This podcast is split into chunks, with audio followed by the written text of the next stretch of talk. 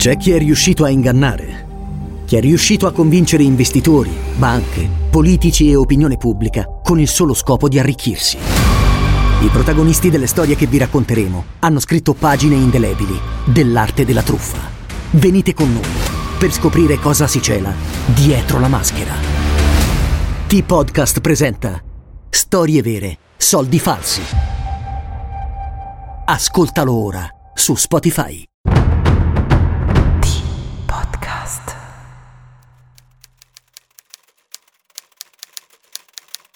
Non ammazzerei neanche una mosca io, se non per legittima difesa, si intende. Sully Prudhomme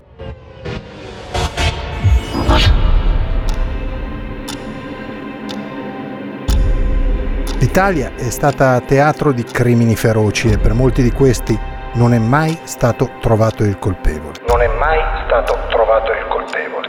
Noi ve ne raccontiamo una parte.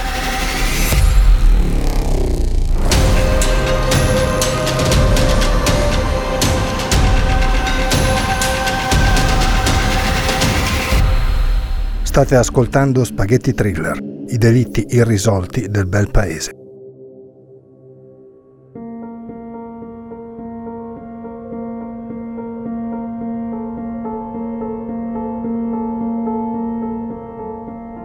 Esiste una Milano non solo nel bel mezzo della pianura padana, con la nebbia a circondarla nelle giornate di tardo autunno-inverno, senza che il vento assente aiuti a liberarsene.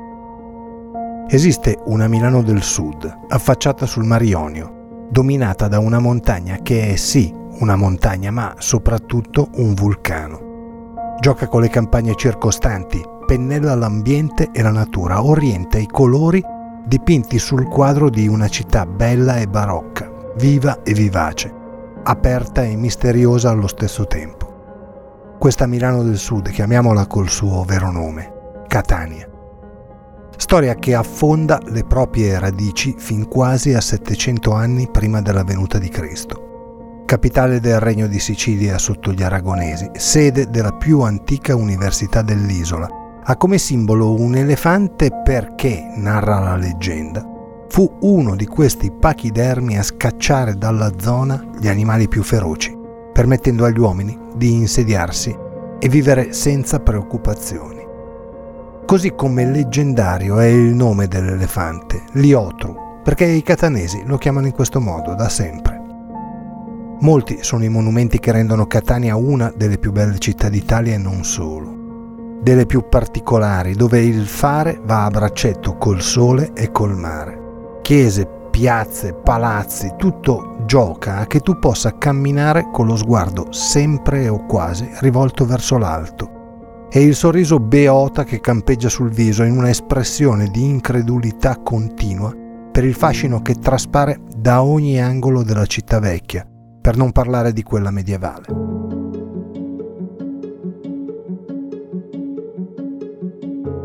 A Catania, all'Università di Catania, al Dipartimento di Igiene dell'Ateneo più antico della Sicilia, lavora una donna, una moglie, una madre di famiglia. La donna insegna statistica applicata alla medicina. Parliamo di una nuova materia che le è costata un'estate e oltre trascorsa sui libri alla ricerca della padronanza del corso. È una giovane professoressa appartenente alla borghesia catanese, a quella cerchia di persone importanti, che contano, ma che non usa la notorietà del suo cognome per farsi strada. Si chiama Antonia Falcidia, esattamente Maria Antonia per tutti Antonina, e ha 43 anni. Caratterialmente aperta e briosa, sempre sorridente, una donna per bene, una brava donna, attenta non soltanto alla famiglia, ma anche ad esempio a chi lavora per lei, alle collaboratrici domestiche in primis e addirittura ai figli di queste. Senza mai chiedere nulla in cambio, senza mai far pesare la sua gentilezza e generosità. Antonina è una persona buona, una di quelle che quando la conosci sei felice di averlo fatto e che ti lascia sempre qualcosa nel cuore. Questa è la professoressa Falcidia, ben voluta da tutti, senza nemici veri o presunti.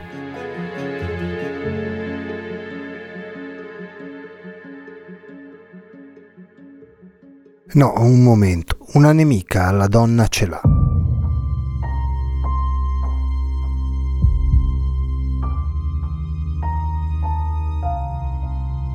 Una collega, anch'essa professoressa universitaria, ma si tratta di gelosie lavorative, di quelle che dopo passano, non ha senso coltivarle. E di certo non stiamo parlando di un'avversaria, tra virgolette, vendicativa, cattiva, truce o chissà cos'altro. Antonina ha sposato Enzo Morici, conosciuto nelle aule dell'università quando erano entrambi studenti e col quale condivide una vita serena e senza problemi di sorta, almeno economicamente parlando. Perché Enzo, su ammissione dello stesso, ha un amante. Non una storia seria, una di quelle storie per cui si piantano gli affetti più cari buttandosi tutto alle spalle e ricominciando da capo. Però la relazione esiste. E del resto il professor Morici è un estimatore del gentil sesso. Insomma, al marito di Antonina piacciono le donne. Di tanto in tanto ama evadere dalla routine quotidiana, ma nulla di compromettente.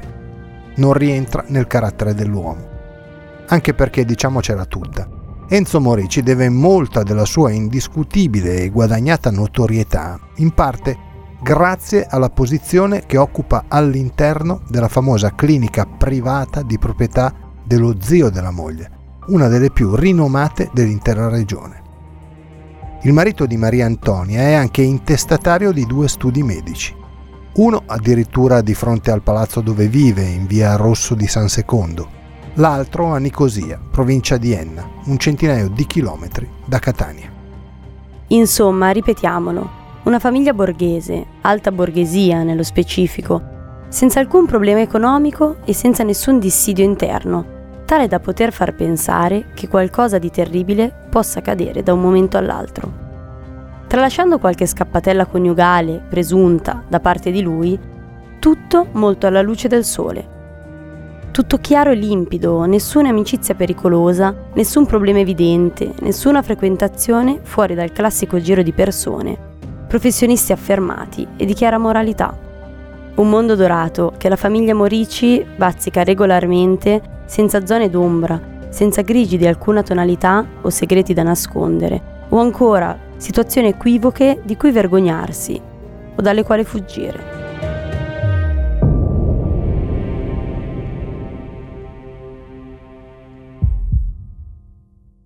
Però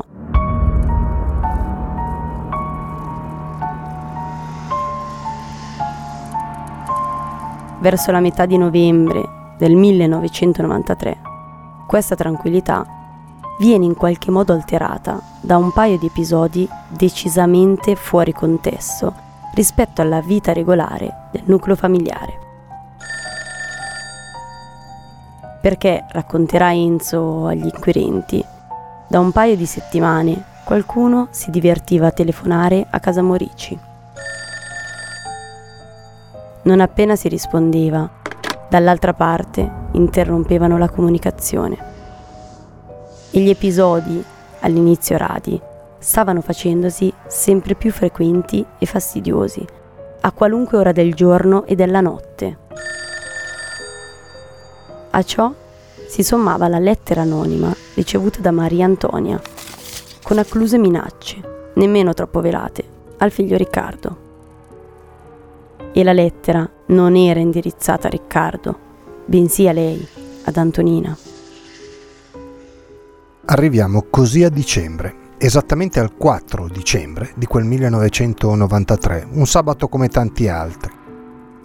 Enzo Morici è a Nicosia insieme a un collega, Salvatore Campagna, il quale lo aiuta nelle visite, così da non lasciare indietro alcun paziente. Il professor Morici è puntiglioso e attento ai bisogni dei propri assistiti, lavorativamente parlando. Enzo ha chiamato Maria Antonia avvertendola che avrebbe avuto l'ultima visita intorno alle 21.30, dopodiché sarebbe tornato verso casa non prima di una sosta alla trattoria La Rocca per mangiare insieme al collega, che avrebbe poi lasciato alla sua auto in località Agira, un'ora e qualcosa dalla città etnea, dove contava di arrivare in tarda serata, senza però specificare l'ora. Riccardo, il figlio diciassettenne della coppia, quella sera ha deciso di uscire per recarsi a una festa a casa di amici. Lascia l'appartamento al terzo piano del palazzo di via Rosso di San Secondo, una delle strade più chic ed esclusive della città, intorno alle 21.45 per aspettare sotto casa chi deve passare a prenderlo in macchina. Poco prima di salire in auto, il ragazzo citofona la madre e la avverte che gli amici sono arrivati. La saluta, dandole appuntamento al mattino dopo, contando di rientrare molto tardi. 21 e 45. Teniamo ben presente gli orari in questa fase specifica, avranno un'importanza rilevante. Antonina resta sola in casa, non è una novità per la donna, il marito capita termini il lavoro verso la mezzanotte. Si cambia, indossa la camicia da notte con una vestaglia a riscaldarla e si accomoda sul divano, con la televisione accesa a farle compagnia. Ore 23.30. Enzo Morici parcheggia la sua auto nel garage che si trova sotto il palazzo. Anche il padre di Maria Antonia lo vede far manovra per imboccare la rampa e scendere. Dopodiché chiama l'ascensore, pigia il pulsante del terzo piano e sale.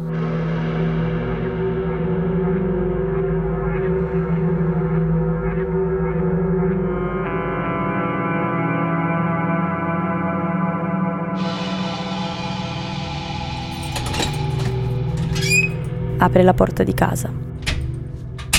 Nulla, niente di niente, solo il rumore di sottofondo della televisione. Altro di particolare non c'è. O meglio, lui non si accorge ad una prima occhiata. Poi però, guardando con maggiore attenzione alla sua sinistra, verso il divano posto di fronte alla tv, nota che qualcosa di strano c'è, qualcosa che rompe la routine della casa. C'è Maria Antonia, a terra, in un lago di sangue, circondata dai cuscini del divano stesso. La donna non si è sentita male. La donna è stata ammazzata. Enzo urla tutto il suo dolore, attirando così l'attenzione dei vicini di casa, che si precipitano nell'appartamento dei Morici e assistono, impotenti, al dolore dell'uomo. Qualcuno va a chiamare i carabinieri, altri cercano di calmare il marito di Maria Antonia, mentre lui le parla, tenendola tra le braccia. Tra i primi a giungere in via Rosso di San Secondo c'è il medico legale, Biagio Guardabasso, amico della famiglia Morici. Il dottor Guardabasso ispeziona con attenzione il luogo del delitto ed il cadavere della povera Antonina. Appare chiaro fin da subito che la donna è stata accoltellata più volte. Saranno 26 i colpi ricevuti dalla signora Falcidia, anche se soltanto due risulteranno mortali e dal pugno stretto della mano di Antonina, il medico recupera cinque capelli intrisi di sangue, biondi. E Antonina è sì bionda, ma tinta. I capelli, invece, a un esame più approfondito per il dottor Guardabasso, sono biondi naturali.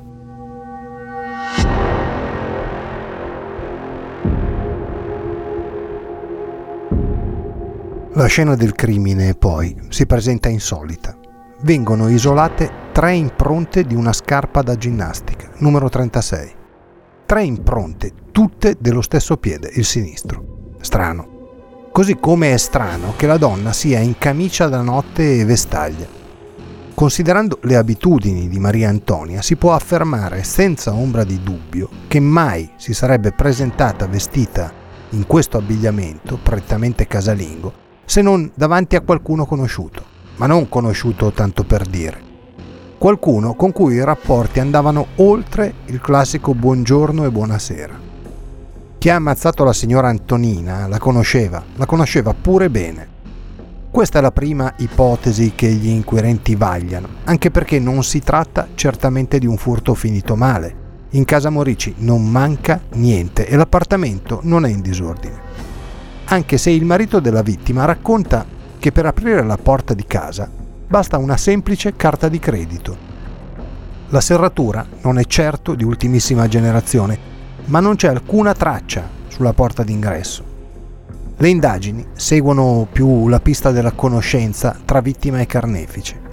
In sostanza, Maria Antonia avrebbe aperto la porta al suo assassino senza alcun timore. I due si sarebbero seduti sul divano e improvvisamente l'attacco alla donna, perpetrato con un coltello a scatto, lunghezza della lama poco più di una decina di centimetri, di una violenza inaudita, per poco meno di dieci minuti, stabilisce l'autopsia. 26 coltellate partendo dalle gambe fino ad arrivare al collo, lungo tutto il corpo, schiena compresa e Antonina ha cercato di difendersi, lo dimostrano i tagli che segnano il palmo di entrambe le mani della donna. Ma la posizione in cui si trovava, chiusa nell'angolo del divano, non le ha consentito alcuna reazione.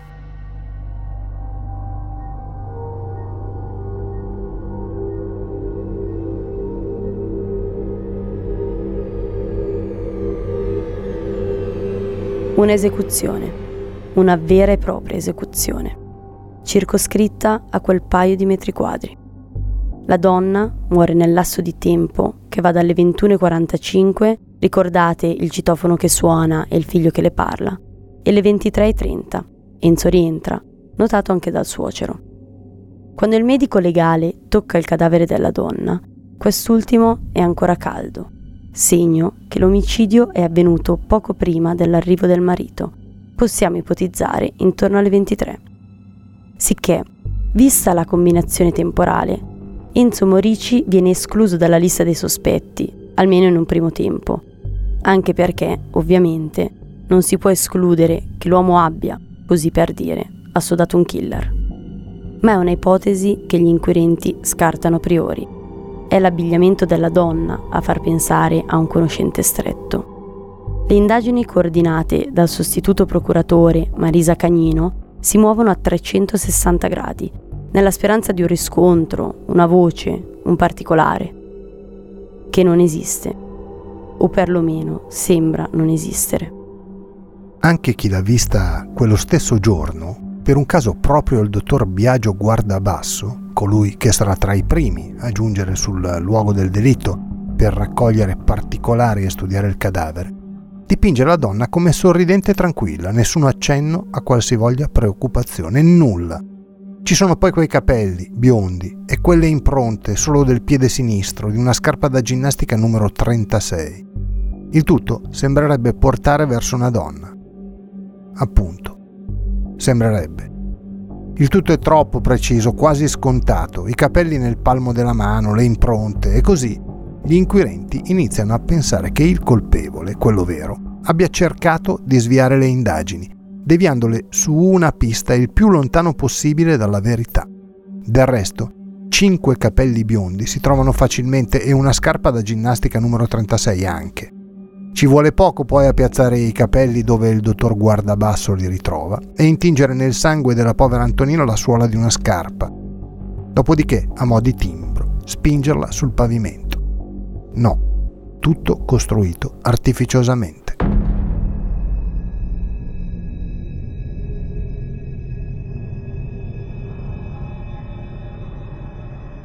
Segnalazioni ne arrivano, per la verità.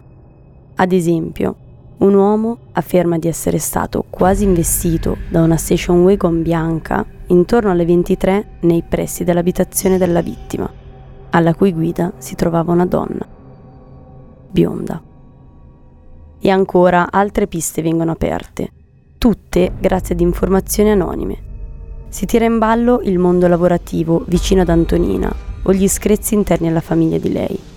Sono tutte strade che si rivelano senza sbocchi, un rincorrersi di accadimenti strani e particolari. Ricordate i capelli biondi, quelli non attribuibili alla vittima perché Antonina non era bionda naturale? Beh, Tutte le persone vicine alla donna vengono analizzate. Quei capelli non appartengono a nessuna di loro. Anzi, la Procura di Catania affida al professor Fiori l'analisi di un paio di quei capelli biondi, non ancora analizzati, ed il professor Fiori stabilisce che appartengono a Maria Antonia Falcidia. Un ginepraio in cui non si vede via d'uscita, tant'è vero che nel 1998, nel mese di ottobre, il caso viene archiviato. Tant'è vero che nel 1998, nel mese di ottobre, il caso viene archiviato. Però non le maledicenze, i dico e non dico, i sospetti o le chiacchiere della gente.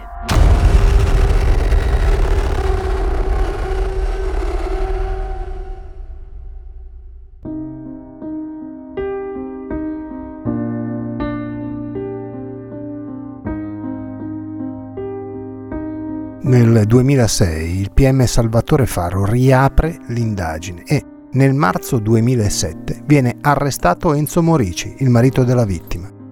L'uomo si professa innocente, resta in carcere un mese circa subendo in seguito due processi.